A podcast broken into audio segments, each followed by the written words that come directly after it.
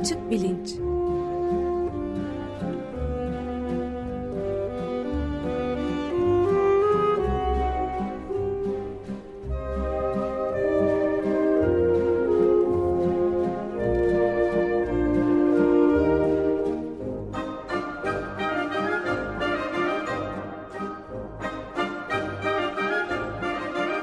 Güven Güzeldere ile bilim ve felsefe sohbetleri.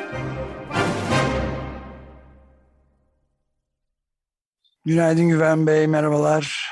Günaydın Ömer Bey. Günaydın. Günaydın Özdeş. Evet, bugün gene e, bu ağrılarla ilgili olarak e, nörofenomenolojik bir yaklaşım olacak galiba değil mi? Evet, acı ağrı serisini yaparken pek çok başka ilginç konuya temas ettik. Ee, seri daha da uzamasın diye zaten 10 bölüm falan oldu diye seriyi kapattık ama işte şimdi böyle alakalı artçı bir takım küçük serilerle e, devam ediyoruz. Bunlardan bir tanesi şimdi üstünde durmak istediğim nörofenomenoloji konusu. Nörofenomenoloji e, terimi birbirinden farklı anlamlarda kullanılıyor. Ben e, doğru bulduğum şekilde kullanmaya çalışacağım. Herkes bu anlamda kullanmıyor. Bunu da söyleyeyim. Fenomenoloji e, malum e, felsefenin, çağdaş felsefenin iki kolundan bir tanesi aslında 19. yüzyıl sonunda Edmund Husserl isimli bir e, matematikçi aslında sonradan felsefeci olan bir kişinin kurduğu bir düşünce okulu. Genellikle kıta Avrupası diye bilinen e, felsefe e, okulunun e, benimsediği bir e, görüş. İşte bunun karşısında da yine bir, bir başka e, tesadüf buya diyelim e, matematikçi olan Gottlob Frege'nin kurmuş olduğu analitik felsefe var. E, şimdi analitik felsefe başlangıç noktası olarak felsefenin ana görevini kavramların analizi e, olarak görüyor. Fenomenoloji ise deneyimlerin analizi olarak görüyor. E, ben de nörofenomenolojiden anladığım e, nörobilimin işte e, insan deneyimlerine e, ne şekilde ışık tutabileceği konusu. Şimdi bu konuyu aslında acı ağrı serisinde yapmış olduğumuz ağrı asembolisi programına da bağlamak istiyorum ama önce bir e, örnek teşkil etmesi babından e, bir, tür düşünce deneyiyle e, başlayayım. Özde şimdi sana bir soru geliyor buradan. Tabii. Şöyle bir şeyi insan hayal edebilir mi? E, kapı çaldı. Şimdi Özdeş açtın kapıyı karşında bir kadın duruyor. E, bu kişi fiziksel özellikler açısından annenle tıpatıp aynı. Yani işte ağzı, burnu, kaşı, gözü, saçı filan. Konuşma biçimi de öyle. Hatta konuşuyorsunuz daha sonra içeri aldın. E, işte hatırladığı şeyler senin çocukluğuna dair belki başka kimsenin hatırlayamayacağı bilgilere sahip filan.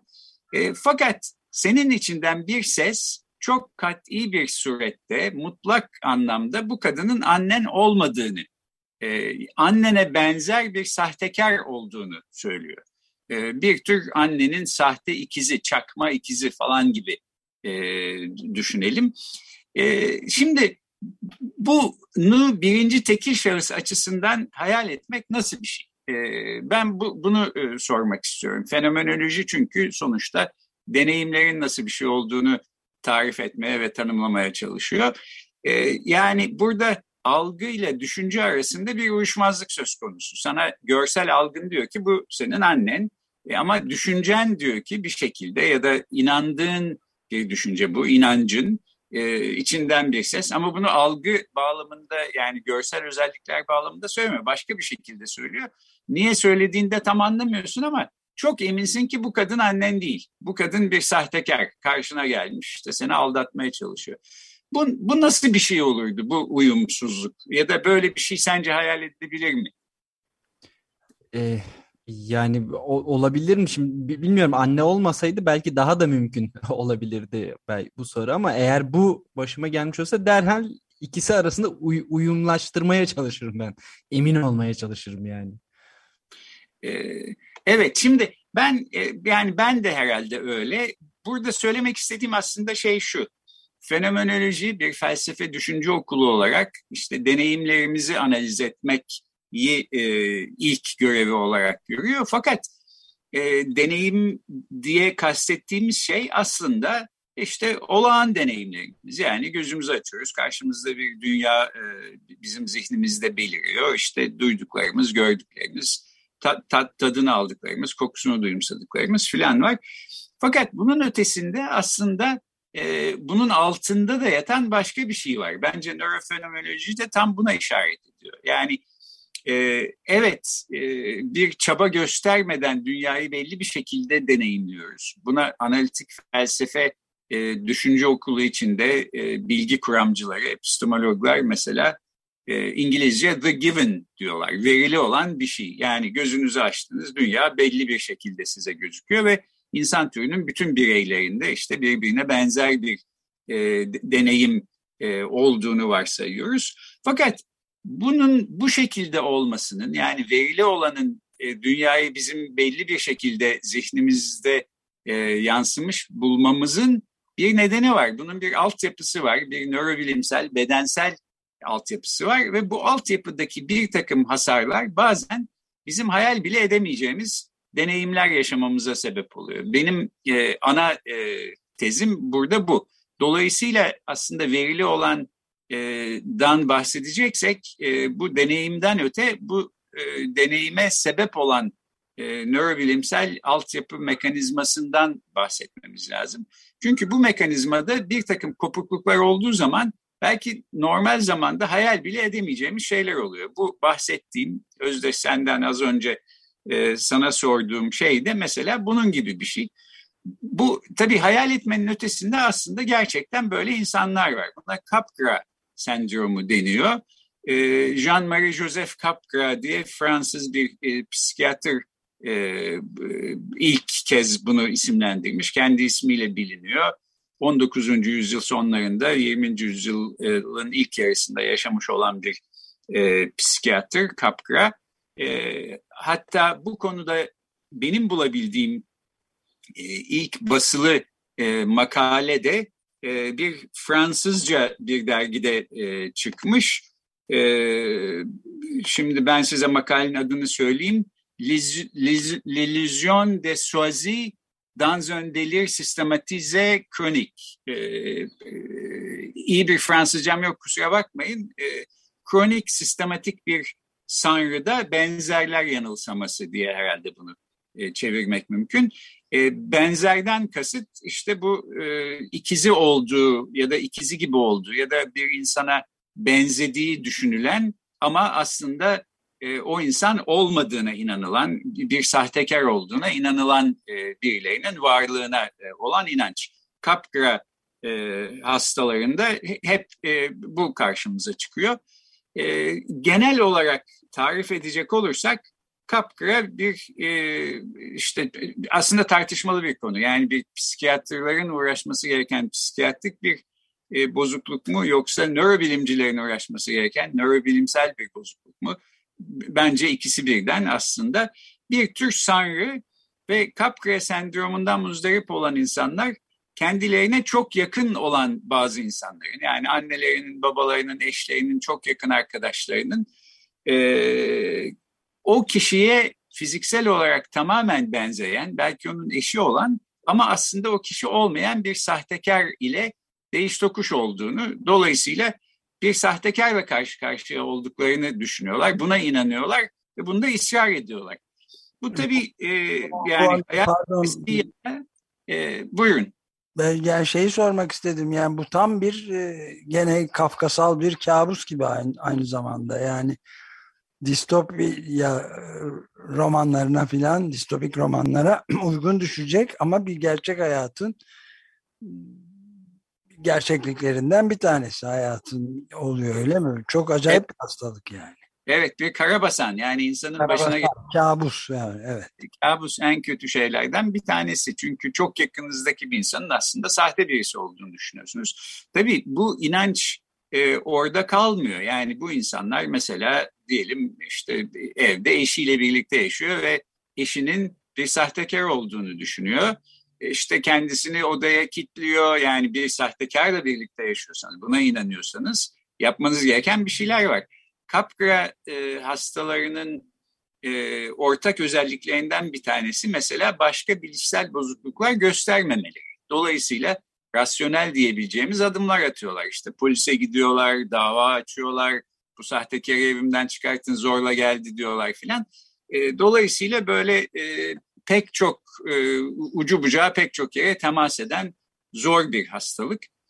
E, şimdi ben e, bu Capgras e, sendromunun nörobilimsel detaylarına uzun uzun girmeyeceğim. Bunları bir aksilik olmazsa gelecek hafta e, Profesör Hakan Gürvit'le konuşuruz diye umuyorum. Çünkü e, Hakan'ın gördüğü, tanıdığı Capgras sendromlu hastalar da var. Bu konuyu da e, gayet iyi bilen, benden e, elbette daha iyi bilen birisi. Ben işin fenomenoloji kısmına bakmak istiyorum. Yani Capgras e, sendromundan muzdarip bir kişinin birinci tekil şahıstan baktığımızda deneyimi nasıl bir e, deneyim olmalı? E, şunu da bir dipnot olarak ekleyeyim. Yani işin içine psikiyatrik bozukluklar, konfabülasyon denen işte uydurmalar, masal okumalar falan e, girdiği zaman aslında e, şöyle bir zorlukla karşı karşıya kalıyoruz.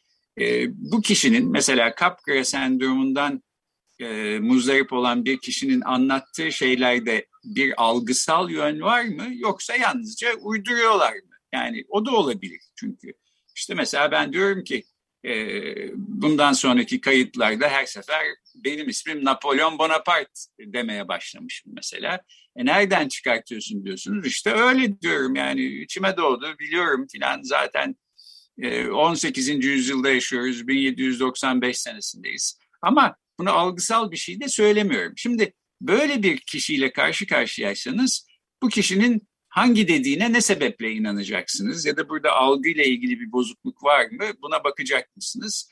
Ee, burada bu zemini kaybetmiş oluyorsunuz. Oysa Capgras e, hastaları ya da Capgras'dan e, muzdarip olan insanlar e, bir düşünceye dair işte bir, bir tür konfabülasyondan ibaret e, bir semptom göstermiyorlar. Yani e, algısal bir takım bozukluklar da gösteriyorlar. Dolayısıyla fenomenoloji açısından e, bence e, bu e, sendrom önem kazanıyor. E, şimdi Capgras sendromu çok e, tartışmalı bir konu dedim. Öyle de gerçekten. Mesela bazı psikanalistler Freudcu bir yaklaşımla şöyle bir açıklama e, getiriyorlardı Capgras sendromuna karşı. E, şimdi biliyorsunuz Freud'un Oedipus kompleksi diye adlandırdığı bir kompleks var. E, erkek çocuklar babalarına karşı gizli bir işte düşmanlık ve haset duygusu duyuyorlar ve bir şekilde babalarının gölgesinden e, kurtulmak, kaçmak, sembolik olarak babayı öldürmek peşindeler ancak o olduğu zaman e, cinsel bir cazibe duydukları annelerine sahip olabileceklerini düşünüyorlar filan. Oedipus kompleksi genel olarak böyle işte Sofokles'in e, anlattığı hikayeden yola çıkarak e, Freud'un kurguladığı kuram. E, Capgras sendromunda bunun ışığında bazı psikanalistler şöyle açıklamaya çalışıyordu e, işte e, erkek çocuk ya da genç kişi neyse annesine bir cinsel cazibe duyduğunu hissettiği anda, bunun farkına vardığı anda bundan o kadar utanıyor ve o kadar e, işte zor bir durumda kalıyor ki e, bu annem olamaz bu kişi. Olsa olsa bir sahtekar birisidir. Çünkü ben anneme cinsel bir cazibe duyamam diye e, düşünüyor. Dolayısıyla böyle bir e, şey yaratıyor. E, bir tür sanrı ortaya çıkartıyor filan diye bir açıklama e, da bulunuyorlardı. E, şimdi ben genel olarak e, Freud'u çok ilginç ve dahi bir kişilik olarak görüyorum. E, ama söylediği pek çok şeyi hiç inanılır bulmuyorum. E, bunu bir dipnot olarak söylemiş olayım. Uzun boylu bu konuya şimdi girmeyeceğim ama e, psikanalistlerin Capgras sendromuna getirdikleri açıklamayı da aslında hiç e, inandırıcı bulamadığımı söyleyeyim. Ki nitekim daha sonra e, Capgras sendromunun yalnızca işte erkeklerin annelerini sahtekar gibi görmelerinden ibaret olmadığı, mesela e, kendinize yakın olan işte her türlü insan, eşiniz, kardeşiniz, babanız, anneniz e, olabilir. Yakın arkadaşlarınızdan da e, Capgras sendromu özellikleri gösterebileceğiniz e, ortaya kondu. Fakat bundan ibaret de değil. E, mesela hayvanlarda da yani çok sevdiğiniz bir kediniz var e, ya da köpeğiniz var. E, bu kedinin ya da köpeğin bir kendisine çok benzeyen ama aslında sahte bir başka hayvanla değiştirilmiş olduğunu inanabiliyorsunuz. E, e, Uluslararası e, Yaşlılık Psikiyatrisi dergisinde 1999'da yayınlanan bir yazı var. Mesela bir e, Bristol'dan, İngiltere'den bir doktor yazmış. Diyor ki benim 91 yaşında bir e, hastam var, e, bir kadın e, işte yaklaşık 10 yıldır Capgras sendromu e, özellikleri gösteriyor. E, 22 yıldır kendi başına yaşıyor, kocası vefat etmiş. E, işte bir kedisi var, e, pardon bir e, papağanı var. En çok sevdiği, hayatta en bağlı olduğu şey bu papağan. Fakat papağanın bir sahte papağanla değiştirilmiş olduğuna inanıyor ve bundan çok muzdarip. E, işte e, ama soruyorsunuz peki bu papağanın sahte olduğunu nereden biliyorsunuz? İşte rengi mi değişik, boyu mu değişik, sesi mi daha farklı filan. Hayır tamamıyla bu aynı diyor. Yani fiziksel özelliklerinde hiçbir değişiklik yok. Fakat ben biliyorum, biliyorum ki bu benim papağanım değil. Ee, şimdi papağan üzerinden Freudcu psikanalist e, bir yaklaşımla e, açıklama getirmek, Oidipus kompleksi üzerinden getirmek gerçekten zor. E, Capgras sendromundan muzdarip insanların hatta çok sevdikleri objelerde de Capgras sendromu gösterdikleri e, belgelenmiş durumda. Yani hayatta en değer verdiğiniz şey işte dolma kaleminiz mesela. Bir gün Capgra'dan muzdaripseniz bu dolma kalem benim dolma kalemim değil bu sahte diyorsunuz. E peki nereden biliyorsun? İşte her tarafı aynı. Yani üstündeki yazısı, işte yazma biçimi, e, alındığı yere dair ne bileyim elinizde bir fatura var filan, fotoğrafları şu bu. Fakat e, algınızla inancınız arasında olan bu uyumsuzluk e, yalnız annenize değil en yakınınızdaki bütün insanlara işte ev hayvanlarına, objelere de e, genişleyebiliyor. E, şöyle ilginç bir nokta daha var onu da söyleyeyim. E, burada görsel algıyla ilgili bir şey var. Hatta bunu yüz tanıma modülündeki bir bozukluk üstünden açıklayan bir takım nörobilimciler de var. Çünkü diyelim siz e, annenizin gerçek anneniz olmadığına, işte anneniz gibi gözüken bir kadının sizi aldatmaya çalıştığına inanıyorsunuz. Fakat aynı kişi yani bu sahte olduğuna inandığınız kişi size telefon ederse gerçek annenizmiş gibi e, düşünüyorsunuz. Yani sesinden böyle bir e, Capgras sendromu e, sanrısı ortaya çıkmıyor. E, işte hatta bu kadın derse ki ya ben eve geldim sen beni sahtekar diye kovdun ben işte annenim falan e, ona inanıyorsunuz ama e, karşınızda görsel olarak gördüğünüz zaman inanamıyorsunuz. Bunun nedeni ne olabilir? Bunu da nörobilimciler değişik şekillerde ama genel olarak bir kopukluk sendromundan dolayı yani nörobilimsel altyapıdaki bir kopukluktan kaynaklandığını iddia ederek açıklamaya çalışıyorlar. Diyorlar ki mesela işte beyinde e, görsel algıdan e, sorumlu olan alan ile e, duygusal reaksiyonu ortaya çıkartan e, bölüm arasında e, bir etkileşim olması lazım. Genellikle de oluyor. Yani tanıdığınız birini gördüğünüzde bir aşinalık hissi duyuyorsunuz, seviniyorsunuz. Aa işte arkadaşım geldi diyorsunuz filan. Burada bir kopukluk olursa görsel algının size ilettiği imaj bu duygusal e, içerikten yoksun bir şekilde karşınıza çıkarsa bu sizde Capgras sendromuna benzer bir sendrom oluşturuyor. Yani karşınızdaki kişi tam işte bütün özellikleriyle ağzı burnu kaşı gözü her neyse anneniz ya da babanız ya da kardeşiniz ya da eşiniz ya da ev hayvanınız ama o aşinalık hissi gelmiyor size ve bu e, genellikle bilinç dışında var olan ama aslında çok önemli olan aşinalık hissinin olmaması sizde bu kişi olsa olsa bir sahtekardır gibi bir düşünceye sebep oluyor. Tabii Peki, kültür... şey sorabilir miyim Güven Bey? Tabii buyurun. Sebeplerinden biri bu Capgras e, sendromunun e, somut olarak daha önce üzerinde sık sık konuşma fırsatı da zaman zaman bulduğumuz bu Alzheimer e, hastalığıyla ya da demans, bunama gibi şeylerle ilgili fiziki bir sebebe bağlı olabilir mi? Yani e, bu şizofreni de e, bir şekilde tıpkı gerçeklik duygusunu ortadan kaldıran bir takım delüzyonlara yani yanılsamalara yol açan e, bunlarla da bir bağlantısı olabilir mi bu Capgras sendromunun? Öyle olduğu düşünülüyor. Yani bir noktada mesela Capgra'nın aslında şizofreninin bir alt e, kategorisi olduğu düşünülüyordu. Ama e, beyin e, hasarından da ya da işte demanstan da e, Louis parçacıkları denen e, parçacıkların yol açtığı demansın e, sebep olduğu bir tür nörodejeneratif hastalık olduğu söyleniyor. Bunları e, işte nörobilimsel açıdan Hakan Gürvit'le konuşuruz diye umuyorum. E, evet.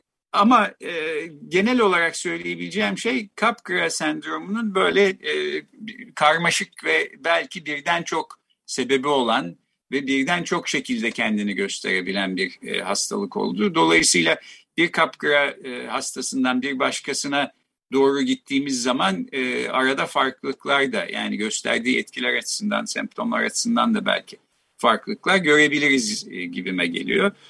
Şimdi e, şöyle diyeyim, bu Capgra'ya benzer düşünceler aslında popüler kültürde de e, çok e, yer alır. Belki seyredenler vardır. 1950'lerden e, bir Amerikan filmiydi galiba. The Invasion of the Body Snatchers diye bir film vardı. Evet. E, işte ne diyeyim beden hırsızlarının istilası filan e, gibi. Burada e, biraz aslında tersine bir e, durum var. E, böyle bir e, özel bir uzaydan gelmiş bitki falan gibi bir şey var galiba. O ona maruz kalan insanlar e, gerçekten aynı kişiye benzer ama aslında o olmayan sahtekar bir sahte çakma yaratıklara dönüşüyorlar ve bunlar giderek işte dünyayı ele geçiriyor filan. Tabii Capgras sendromundaki durum e, bunun böyle olmadığı bir dünyada öyleymiş gibi e, düşünmesi insanların. Yani işte en yakınızdaki insanlar sahtekarmış gibi düşünüyorsunuz. E, ilginç bir şekilde mesela bütün herkes böyle diye düşünmüyor kapra e, hastaları. En azından kapra hastalarının çoğu. Yani bir tek çok yakınlarındaki bu işte gördükleri zaman bir aşinalık hissinin olması beklenen insanlarda aşinalık hissi olmadığı zaman böyle bu, bu kişi sahte herhalde e, gibi bir görüş ortaya çıkıyor. Tabii burada kültürel arka planın içinde yani 200 yıl önce Capgras sendromundan e, muzdarip insanlar mutlaka vardı. Onlar belki başka bir şekilde açıklıyorlardı. Bugün Capgras sendromundan muzdarip insanlar diyorlar ki işte belki uzaydan birisi geldi. Ee, anneme benzer birisini karşıma çıkartıyor ama bu benim annem değil. Ya da bu bir robot diyor işte birisi yapılmış diyor filan. Bu anlamda kültürel kodların da bu hikayenin içine karıştığını e, görüyoruz. Şimdi ben buradan program biterken e, bu acı ağrı serisinde e, Hakan Görüt'ün anlattığı ağrı sembolisi diye bir mesele vardı. Fenomenoloji açısından oraya bağlayacağım konuyu. Orada da hatırlarsanız ağrı asembolisinden muzdarip insanlar, bu da bir beyin hasarı sonucu ortaya çıkan bir durumdu. E, canlarının acıdığını hissediyorlar, fark ediyorlar, söylüyorlar da size. İşte eline iğne batırırsanız, aa canım acıdı diyor e, iğne battı diyor ya da kesildi diyor ya da işte elim ezildi diyor e, filan bunların da farkındalar. Fakat bir kayıtsızlık söz konusu yani gereken duygusal ya da afektif cevabı vermiyorlar. E, tavırlarında bir farklılık var. E, deneyimlerini acı ya da ağrı deneyimi olarak anlatsalar bile e, burada da yine aslında bir kopukluk e, var. Yani bir taraftan deneyimi acı ya da ağrı deneyimi olarak e, tanımlıyor bu insanlar. Fakat işte önemli değil canım e, al istiyorsan yine batır yine filan diyor.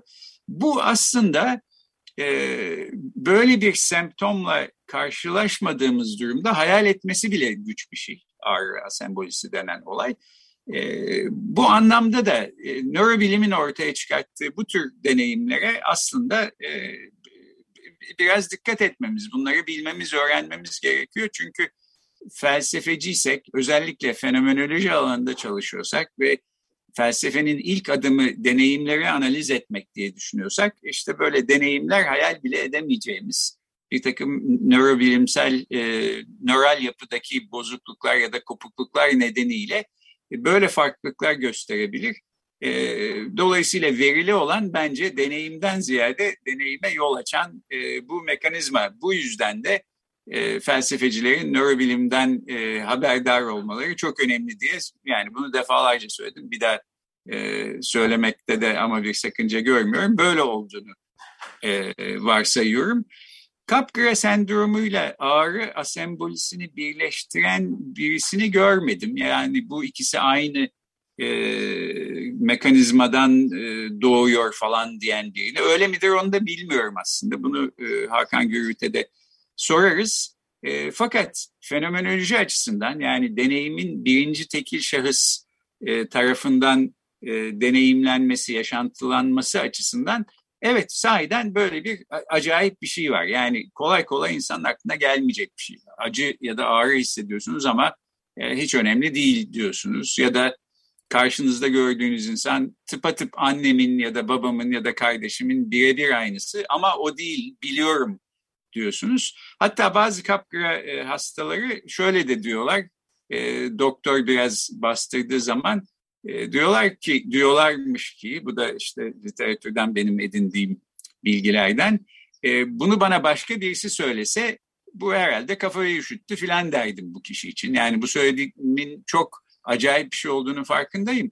Çünkü bana soruyorsunuz, e peki annem değil bu diyorsunuz. Neresi farklı? Kaşımı, gözümü, saçımı, başımı falan. Hayır, her tarafı aynı.